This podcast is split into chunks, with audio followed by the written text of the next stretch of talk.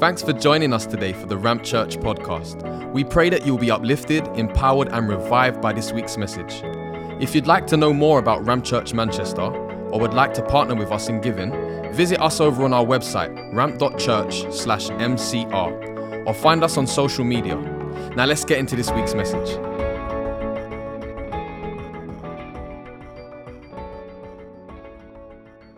Today I'm going to talk about transition.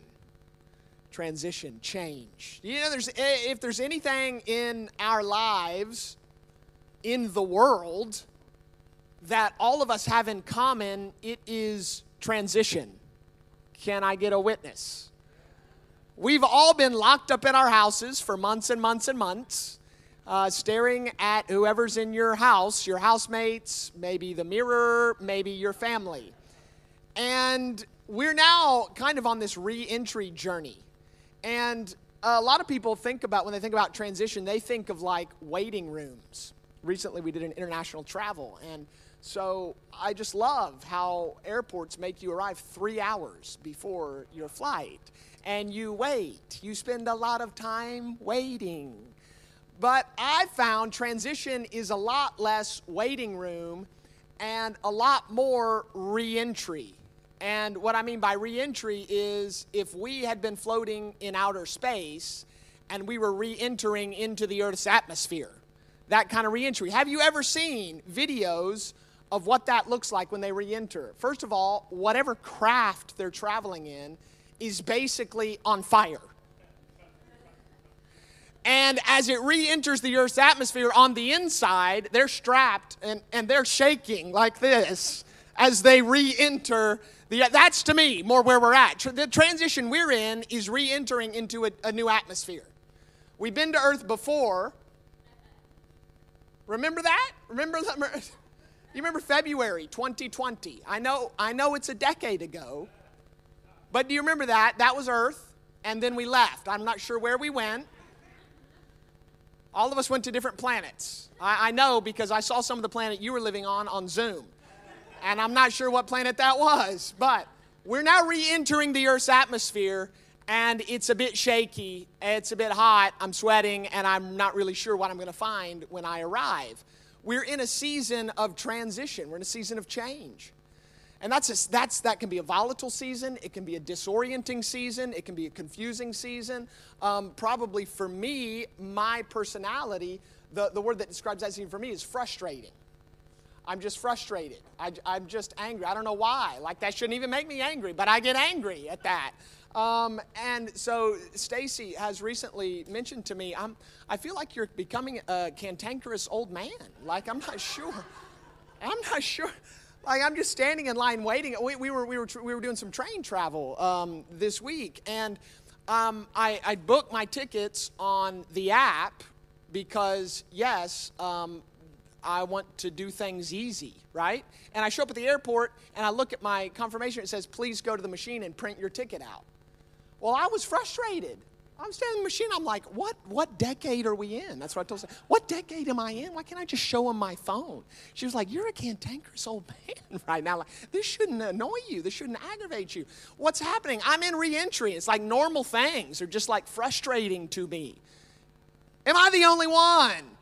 You guys are making me feel unusual up here. I know I'm strange, but maybe not that strange.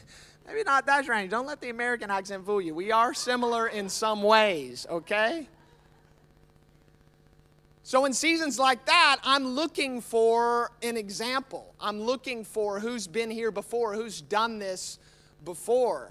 And the story of Paul, the Apostle Paul, specifically in Acts chapter number 9, which we're going to read, came to mind.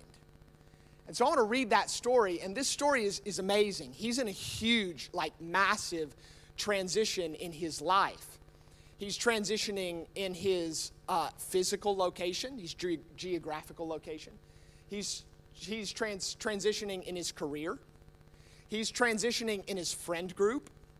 He's transitioning in his own identity. He's seeing himself in new ways. He's transitioning in his faith system the whole way he sees the world and understands God and understands ultimate reality and and uh, the, the way he furnishes in his imagination the world around him and what's important and what's what should be a priority. Those furnishings are completely changing. He's re-entering the earth's atmosphere and what he's finding is a different earth than he left and that's much of what we're finding anybody finding that is we're entering a new normal it's the same place, but it feels a bit different. And even in this setting, in this environment, um, church, church family, one of my goals today is just give you permission. Give you permission to, to, to feel weird about it. Give you permission to feel a bit awkward about the reentry process. Give you permission to have to, like, put on the seatbelt more days than you normally would have to. Give yourself a little grace to get annoyed that you have to print out a paper ticket. I'm not going to be there always, but I'm in reentry and I'm going to give myself a little grace, and Stacy is too by making light of it instead of reprimanding me, right? I mean, we're, we're giving ourselves grace. So that's one of my goals is give you permission. And, uh, my second goal is this. My second goal is to give you clarity and language for perhaps the particular stage of transition you're in. We're going to talk about uh, what's called a transition bridge, which is used by um, different organizations. I'm going to take the one from what's called Train International. I'll tell you more about them in a bit. And so hopefully you can identify what, what stage of transition you're in. And then the third thing is this I want, I want your eyes to be open to see the God who's in every stage of transition. The God who walked through transition, transition himself and who's with you Amen. Anybody up for that? Can I just pray? I know we prayed a lot in worship, but I just want to pray right before I open the Word of God. Father, we don't want to do anything outside of your design and your will today. And our hearts and our minds are open. If, if, if that's you, if you say, My hearts and minds, just say that out of your mouth. My heart and mind is open today, Jesus. And I want to hear your truth. In Jesus' name. Amen. So let's turn to Acts chapter number 9. If you have your Bible, you can turn there. Um, if you have an app, you can click. And um, if you have neither, you can just listen because I'm going to read through this. If uh, it'd be good on your own to read through verses 1 through 31, but so we're not here for the next four hours. I'm going to just kind of pick and choose uh, some verses through here. And what I'm going to do is I'm actually going to narrate some of these verses, I'm going to commentate on it. Is that okay? And there's a couple reasons I'm going to do that. Number one, the story's amazing. Number two, I want you to even get your own personal reading time in mind. So as I commentate, you can even picture yourself where do you read the word on your own? And then this is a great way to commentate yourself. I, am a full believer we should never read the word alone. Even when I'm reading alone, I have other voices, books, commentaries that are helping me understand the word. So I'm, I'm going to do that for you, and then I'm going to move on to some specific teaching about transition. So, Acts chapter 9, starting in um, verse number 1. Meanwhile, Saul was still breathing out murderous threats against the Lord's disciples. Let me give you a bit, a bit of a backstory. Saul here um, is the same dude as Paul, okay? So, same dude and he is you, you, probably if you've been around church for any amount of time you probably heard the name paul before. And paul wrote two-thirds of the new testament. He was uh, a leader in the early church he was a preacher he was a teacher he was a theologian and historically even from a historical perspective uh, the dude changed history uh, he was a brilliant mind. And so, but before this story, this chapter was the turning point in Paul's life. Before he did all those things I just mentioned, he was killing people. Not sure how your day started. Paul was killing people. He was like a re- religious zealot. He was Jewish, and his life mission was to purge Israel the people of Israel, the Jewish people, of everything that he felt like that, that made them unclean. Everything that made Israel and the Jewish people a people who they should not be. That was his life mission. And he didn't just protest them, he, he imprisoned them and he killed them. So that's who Paul is. So, meanwhile, Saul is still breathing out murderous threats against the Lord's disciples. He went to the high priest, who was like the head dude over their religious system, and asked for letters to the synagogues or the churches, the Jewish churches in Damascus, so that if he found any there who belonged to the way, that's a pretty cool word, the way, he's talking about Christians. Because back then, in this time, there was no like Christianity. I know we're here at uh, Ramp Church, but there was just Jewish people, and there were people who had experienced Jesus and they believed in Jesus, but there was no formal kind of Christian thing. So what they called it, they called it the way. That was the name for it. There's no word. And the way meant to be the way of Jesus. The way of this dude that just lived. And maybe you're maybe you're exploring faith today. This is that's a key part for you. I would encourage you just pick up Acts and read this chapter. Because historically, there's a lot of maybe questions you may have about church or about God, but one thing you can't ignore, and this is even from a secular perspective, you can't ignore Jesus as a historical figure. It's pretty easy to see he's the most transformative historical figure in history, even from a secular perspective. We've got to, from history, deal with this dude. What do we do with him? And when you, when you interpret the Bible, you've got to you've got to go wow there were people who gave their life for this person that they experienced. And you go well, yeah a lot of people give their lives for for for stuff you know that that's dumb. Well nobody gives their life for something they think is a lie. So if all the stuff in the bible was made up why would they give their lives for something that was made up? You don't you only give your lives for something you believe is true. Well, we know from history that Jesus, the risen Jesus, after he'd raised from the dead, he revealed himself to at least 500 people.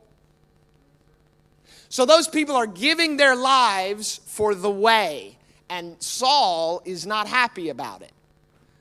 So he's looking for people that he might imprison them. He neared Damascus on his journey. Suddenly, a light from heaven flashed around him he fell to the ground and heard a voice say to him, Saul, Saul, why do you persecute me? Who are you, Lord? Saul asked. I am Jesus, whom you are persecuting. I love that. Can I just take a little rabbit trail right here? This is not in my message. This is free, okay? It's not my message. Why are you, per- I love what Jesus says right there. Why are you persecuting me? Paul wasn't persecuting Jesus. Paul was persecuting Jesus' people. Do you know when you're persecuted for Jesus' sake, he takes it personally? Jesus didn't come up to Paul and go, Saul, Saul, why are you persecuting all my people? He said, Why are you persecuting me? Because when you entrust your life with Jesus, you're not on your own anymore. your life, what Romans says, you've been buried with Christ and you've been raised to newness of life in Christ. What Ephesians says, you are hidden with God. You are seated in heavenly places with Christ. That's where you are, and Jesus takes it personally when people pick on you. I am Jesus, whom you're persecuting, he replied. Now get up, go into the city, and you'll be told what you must do. Now, I wish I could really have the time to unpack this. This is a dude who's so zealous against Jesus that he's killing people who believe in Jesus. But this experience is so profound that everything he had spent his entire life building, he decides to turn and transition in this moment.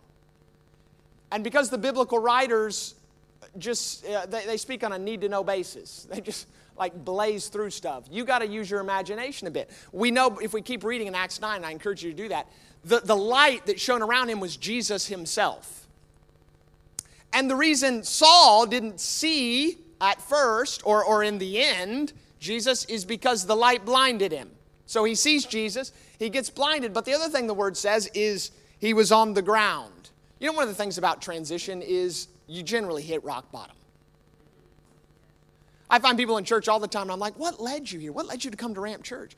And they said, well, there was this situation, and I didn't know what to do. And then there was this other situation, and then I just kind of hit rock bottom. Have you ever heard anybody say that?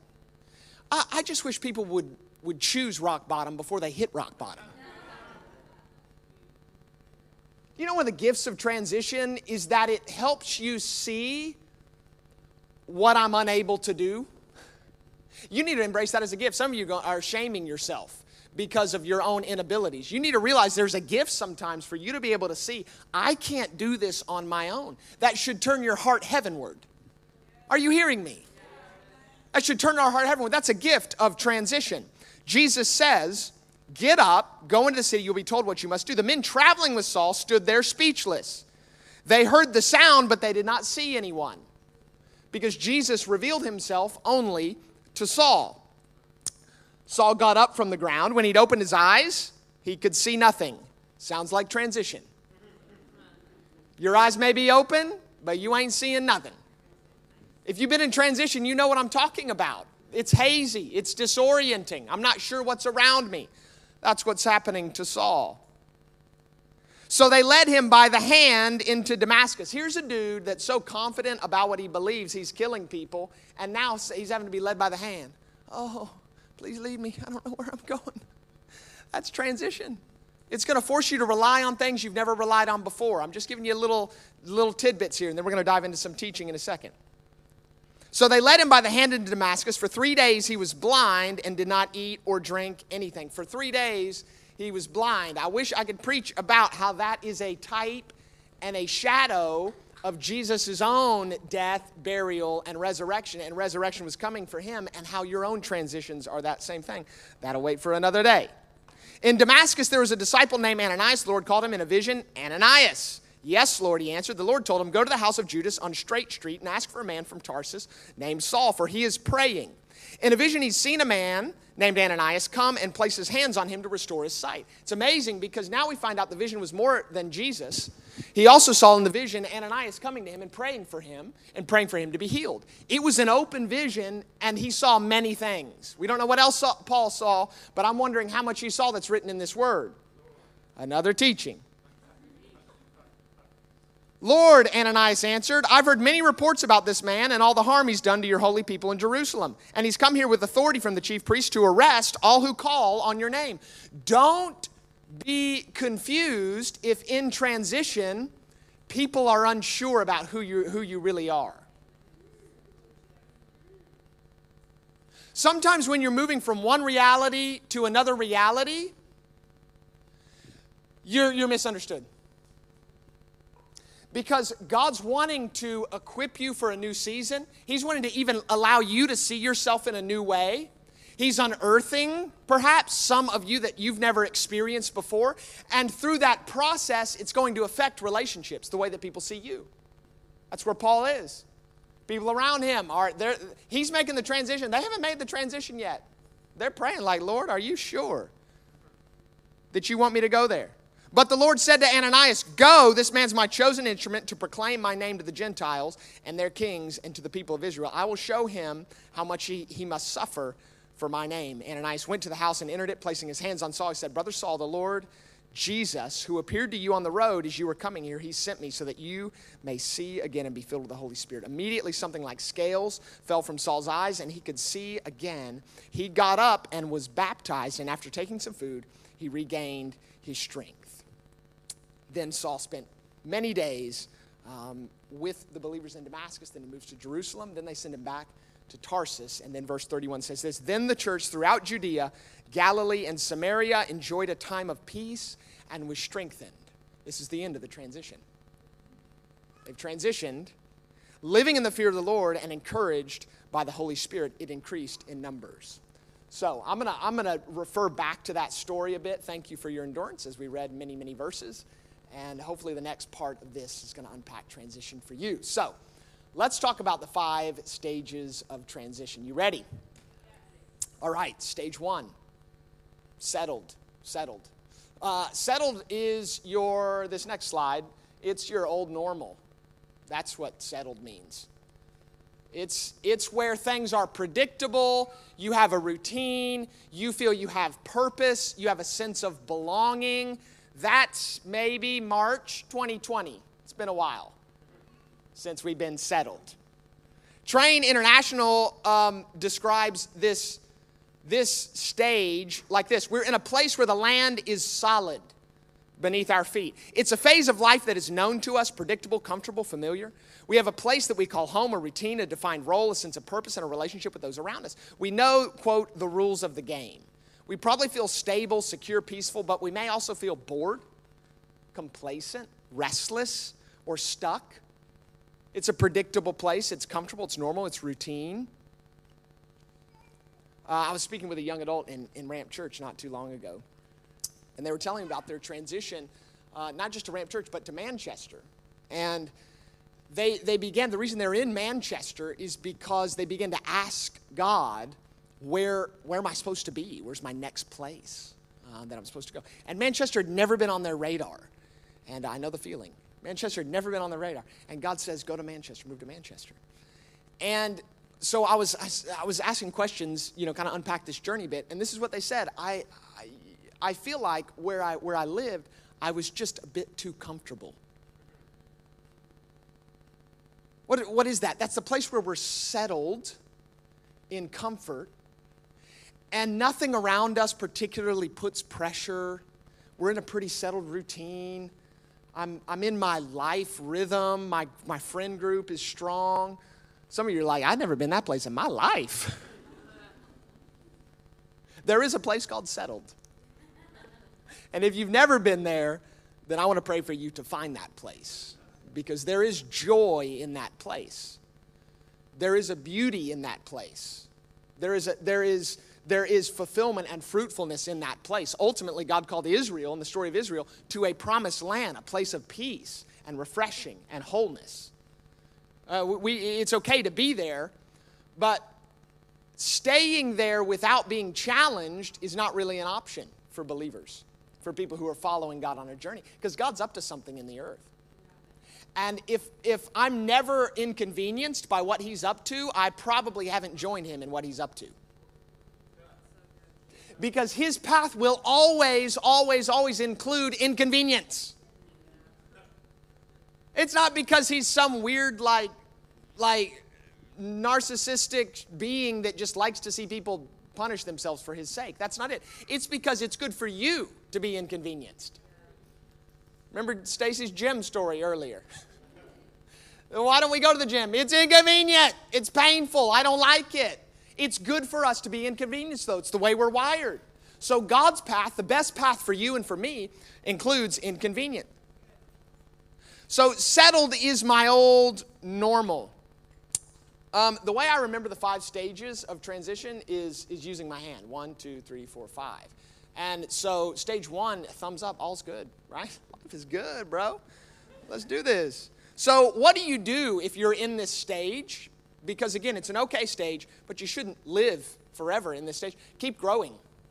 What do I want to do? If you're in a settled place, here's what I want you to do I want you to grow out of it. That's what I want you to do. If you don't feel inconvenienced, if you feel comfortable, there's such a routine that you are so sunk down deep in, grow out of that place. You force a move force a transition, become bigger than the place you are. This is what happened to Israel when they were in Egypt. They grew as a people to the place that actually their enemies looked at them and went, Whoa, they're so big, if we don't make them think that they're bigger than us, or uh, that they're small and they're slaves, if we don't change their mindset, they're going to take over. So then they imprisoned them. But all along, Israel had outgrown Egypt. They could have taken over. That's the place where you're settled. What I want you to do if you're in a settled place, keep growing. Grow out of that place. And if you keep growing, you're going to find yourself in stage two. You're going to be unsettled. Unsettled. This is what marks the unsettled season to me. It's this, it is this vibe right here, this next one, this next slide. It is this vibe. Things look the same, but they feel different. You ever been there?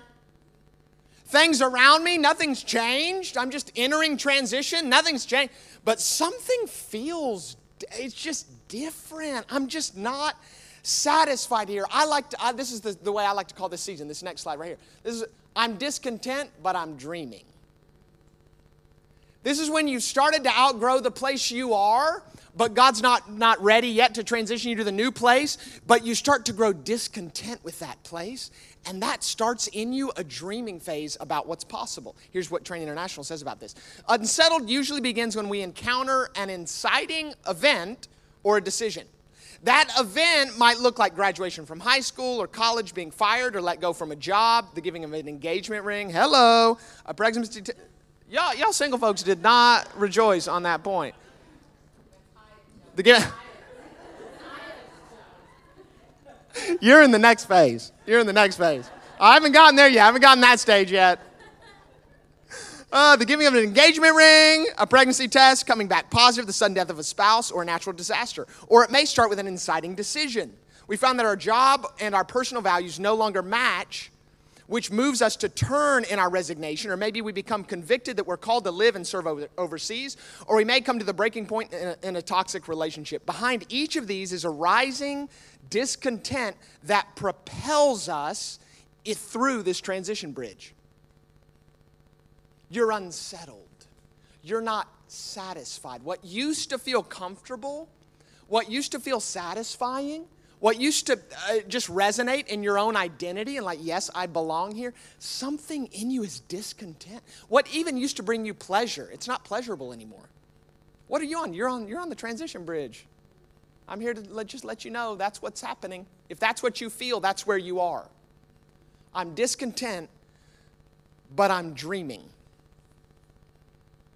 I remember speaking to, um, not too long ago, a man in his 60s who was very successful. He was an executive at a company. I was speaking to him about his journey, his career journey. And I was asking him, you know, tell me about kind of what, what happened. And he said he had, throughout his journey, considered four or five major career changes. And I'm thinking, man, where you are in your life, surely you've just been on this path for like the past 50 years, and it's like, you know, glory to glory, strength to strength, faith to faith, right? And then I looked up a study uh, by London Business School that's, that almost half of the people in the UK right now are considering a major career change within the next two years. We're people that actually we feel this sense of discontent sometimes. I, we don't like transition. We don't like the chaos involved in transition, but you don't really like staying where you are either. Come on, be honest. You don't like stagnant because you're hardwired for change. You're hardwired for growth. You're hardwired for maturity. You're hardwired for hard things. I want you to, be, I want you to leave here today believing I can, I can conquer this transition because God's called me to a new place. That is what unsettled is about. It's about being discontent but dreaming. Dreaming, and that's uh, if this is hey all good. This this next one, it's number one, and it is it is look over there. That's what I'm dreaming of. But you better be careful because that, that finger pointing in the, in the unsettled uh, phase, stage, you can also start to blame other people for your unsettledness when it's not really them who's changed, it's you. Y'all didn't amen enough on that point right there. You're ready to move to a new to a new job, you're discontent about it, and you're blaming everybody else. my boss, he just has never, he's never done that. And you used to love him two years ago. Moving churches, like, oh my God, my pastor never, I mean, he's never done that. Does that make sense? Ramp Church, your pastor has never preached like Steven Furtick. I'm sorry. He never has. My pastor just doesn't preach. He just doesn't preach like Steven Furtick. I never have and I never will. Sorry to disappoint. So if you're leaving about if you're leaving because of that now, you never would have come in the first place. I haven't changed, you have. You're discontent. It's your discontent, but it's not all bad. Don't make it negative. Don't make it negative. You've outgrown me. Can I say that? You've outgrown me. You have other things, you have bigger things. You've outgrown that job. You haven't outgrown that marriage. Sorry. I can feel the thoughts coming at me. I can feel the thoughts coming at me. You have not outgrown that marriage. That's not how it works, folks. Because growth in marriage always looks like deeper commitment. Oh, it uh, because deeper love, more mature love always looks like the ability to cover a fault, not expose a fault. Are you with me? It doesn't mean we, we don't work toward reconciliation. Of course we do. It doesn't mean we ignore the faults. No, it just means we learn as we grow deeper into commitment. But the, this second stage, the finger pointing, let it be about dreaming and not pointing at other people. Come on. Come on, Ramp Church. Yeah, that deserves a clap. Come on. Deserves a clap. Drop an emoji right there in the chat if you're watching online. Number two, uns- unsettled. Unsettled. What do you do if you're in stage two? This is what you do right here. What do you do? Keep dreaming. Let your dreams become bigger than your discontent. Let your dreams become bigger than your discontent. When you start to dream about the future, all of a sudden the, the, discomfort or the fear about moving from the safe place, it becomes small because your imagination is filled with the possibilities of what's ahead. Do you hear me? Stage one, you're settled. It's your old normal. Stage two, you're unsettled. Stage three, ah chaos Chaos ensues. This is the feeling in stage three. I, the, the truth is, if you're in stage three, you don't even need you don't need these slides. You're like, oh yes, Lord, I can preach this part. I can preach this point. I have no idea where I'm going. That's stage three. That's chaos. I have no idea where I'm going. Life's hazy. Trey International says it like this We look down and see we're in the middle of this swinging bridge they're thinking like the, the transition bridge, it's like a swinging bridge across a ravine. And you're like swinging, like, well, here we are. Suspended over a chasm of swirling confusion and ambiguity. I just encourage you with that. This stage begins with chaos when we actually leave our place of comfort, but it ends at acceptance. Come on, you're not staying in stage three. You're not staying in chaos, but you have to go through chaos to get to stage three when we make the conscious decision to settle into the new place. And there can be a huge chasm in between those two that seems like an impossible gap called the liminal space. I wish I could teach on that too. The neutral zone was described by William Bridges as, quote, an in between time when the old is gone, but the new isn't fully operational. You know what I'm talking about? It is the time between the old reality and sense of identity and the new one. You're in the middle. You, you, you've let go of where you were, but you haven't laid hold of where you're going. You feel placeless. You feel identityless. You feel foggy, purposeless. There's a haze. You lose sight of priorities. Frustration. Have I mentioned frustration? Troubled, disoriented, unstable, maybe even confused. When we moved to the UK, we, we spent a season in Scotland working with a charity there, an incredible charity called Stella's Voice, who works with, does orphan care in Eastern Europe. And so we were moving there to work with them. And when we first moved, we lived in like this tiny little flat that didn't, it, it didn't have, no, it had one bedroom, didn't it? Five, family of five. And so we were sleeping everywhere. You know, it's, it's, it's almost like a studio with one bedroom. That's kind of what it was like. And all of us are living there, and we have kind of stuff, you know, we're living out of bags. And and we're just getting settled in. And um, it was it was tough. We were definitely in chaos. It was not just like emotionally in every way. Like that's what it's like. It's like, what am I doing and why did I do this? I did this to myself. This is actually what you think. It's this next slide right. here. What in the world was I thinking? Why did I leave? Why did I leave there? And in the middle of that, we're trying to get our kids in their new school, and, uh, and one of our daughters, she is trying to get dressed, and she's half dressed, and she's in the floor, kicking and screaming, yelling, I hate Scotland.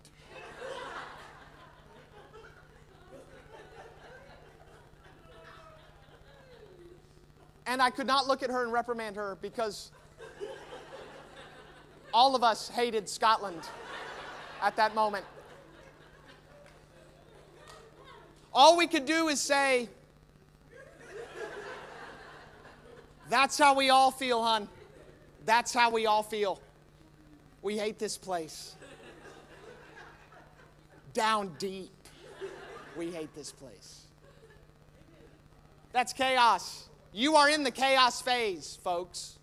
You are in the chaos phase. What in the world was I thinking? Why did I leave that place? I was comfortable. This is when the romantic visions of what you had start to appear in your mind.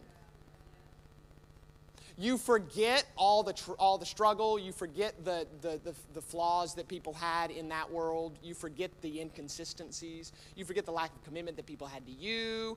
You, you, you remember your old pastor as if he did preach like Steven Furtick. Come on, that's.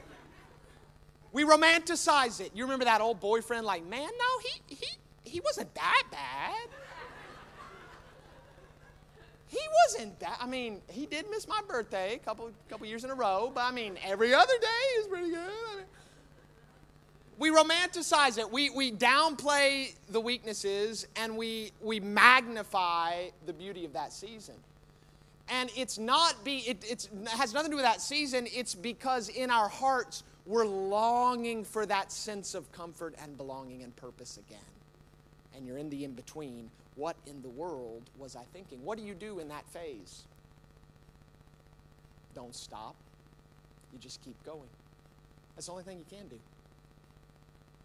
It's the only thing you can do. I, I love uh, Ray, what Ray Hughes. I've heard Ray Hughes say this so, uh, so many times. He says you can, you, you can get through hell with a water pistol if you just don't stop.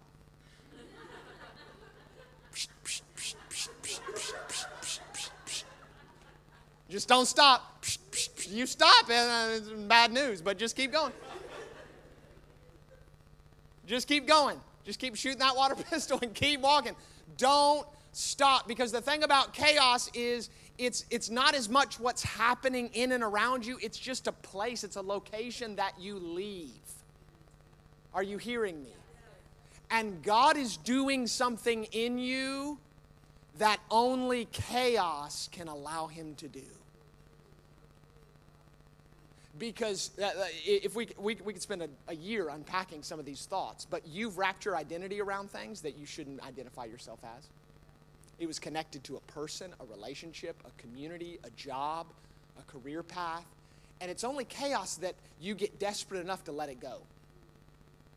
It's only chaos that forces you into that place. And until you get there, God knows they won't let go. Chaos has massive purpose. But do you know the other thing about chaos is that's where the Holy Spirit is? Do you remember Genesis chapter 1? God, before God spoke creation into being, where was the Holy Spirit hovering? Above the chaos. He was hovering. Do you know where the Holy Spirit's hovering right now? He's above your chaos. He's like a conductor and he's orchestrating every line and you don't understand, but let me tell you, you don't need to understand. And in fact, if you did, you would probably circumvent the process that God's on about anyway inside of your heart. Your season of chaos requires you to submit your understanding. Are you hearing me? That's one of the first things that needs to go that desire for clarity, that desire for understanding. And what do you do? You just, get on your knees and you cry out. And it brings you to, to Saul's place, to, to the ground, to ground zero. This is why we pray and fast. Do you know what pray, prayer and fasting is? It's a choice to hit ground, to, to, to hit rock bottom before you hit rock bottom. That's what prayer and fasting is. You're putting yourself in a desperate in a desperate place before I actually hit a desperate place. Do you know that through prayer and fasting, you can just continue that cycle of transition and growth because you're choosing to be in a desperate place? Oh, there's too many rabbit trails here, guys. This should be a series. Number three, chaos. Number four, stage four. After chaos, you start entering the new place.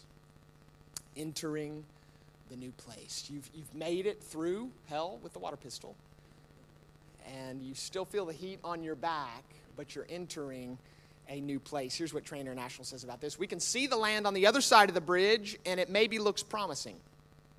The bridge doesn't feel quite so precarious, and our knuckles are no longer white from gra- grabbing so tightly to the side of the bridge. We enter into beginnings as we take the tentative, shaky first steps of settling into this new stage. We find new routines and rhythms. We begin to know the places to go, the people who can help us,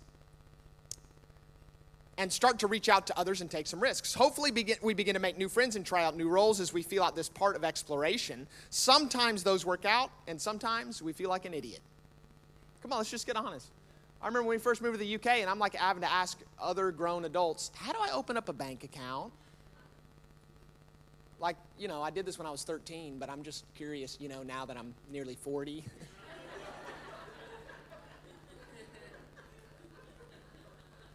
just not sure how to do that. They're like, yeah, I, I can help you with that. You, you said you're going to start a church. Ah.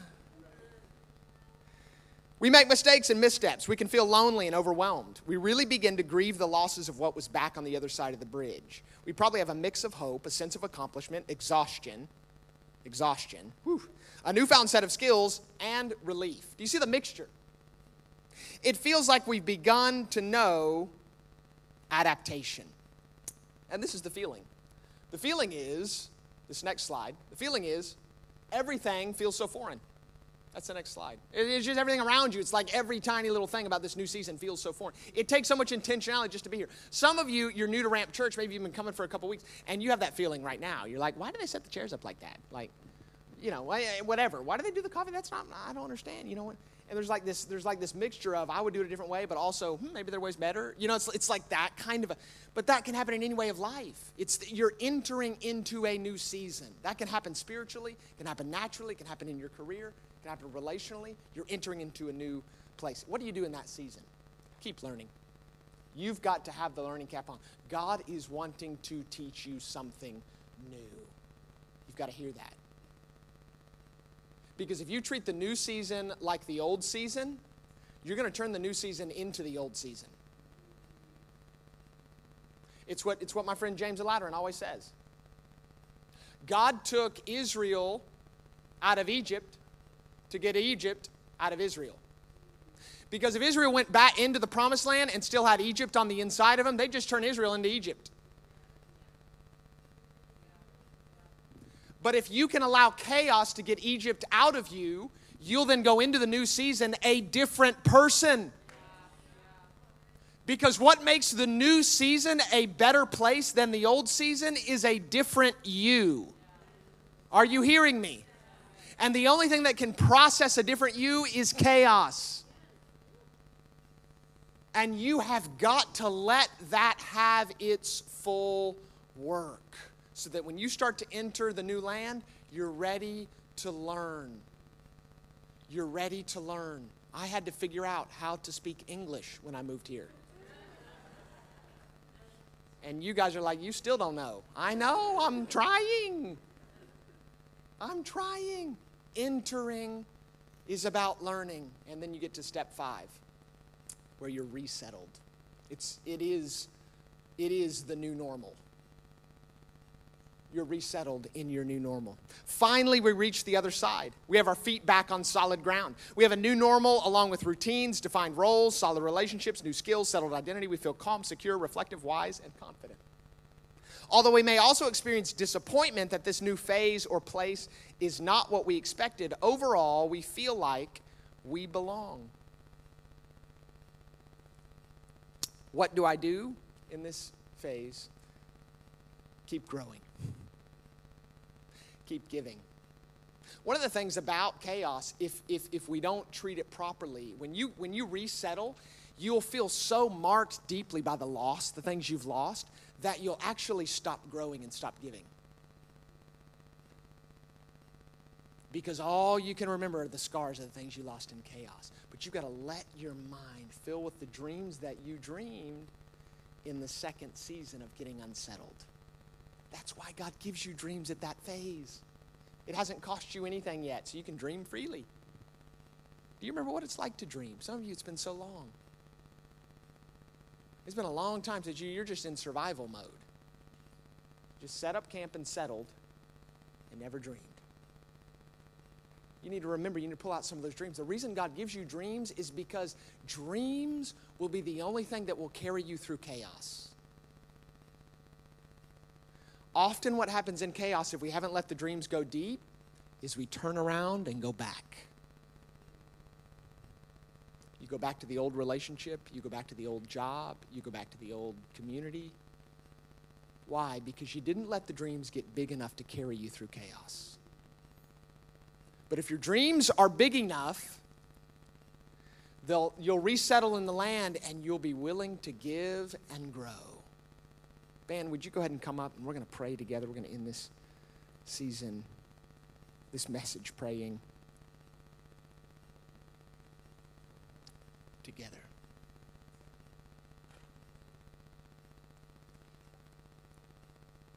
I didn't, um, I didn't finish my, my hand metaphor. I think you know where this is going, right? Stage one, stage two. I'm not doing the stage three, guys. But I think you know where I'm going with stage three, right? Chaos. Are you guys awake? Please don't make me be crude. But the, but the thing about stage three is it's not just about feeling terrible about life, which it is, but it's also about reaching further. It's about continuing, keeping going. Don't stop, reach further. But you know the thing about stage four, re entering? There's a, it's a covenant stage. That's stage four. When you re enter a new place, it's so unfamiliar that the only thing that will keep you moving forward is your covenant. Your commitment to stay the course and be, the, be in the place that God's called you to be. That's the only thing that's going to keep you moving forward. You're going to remember the dreams, and no longer, they're no longer dreams anymore. You're making a covenant with the dreams that God's given you. Are you hearing me? You can go ahead and, and play, guys.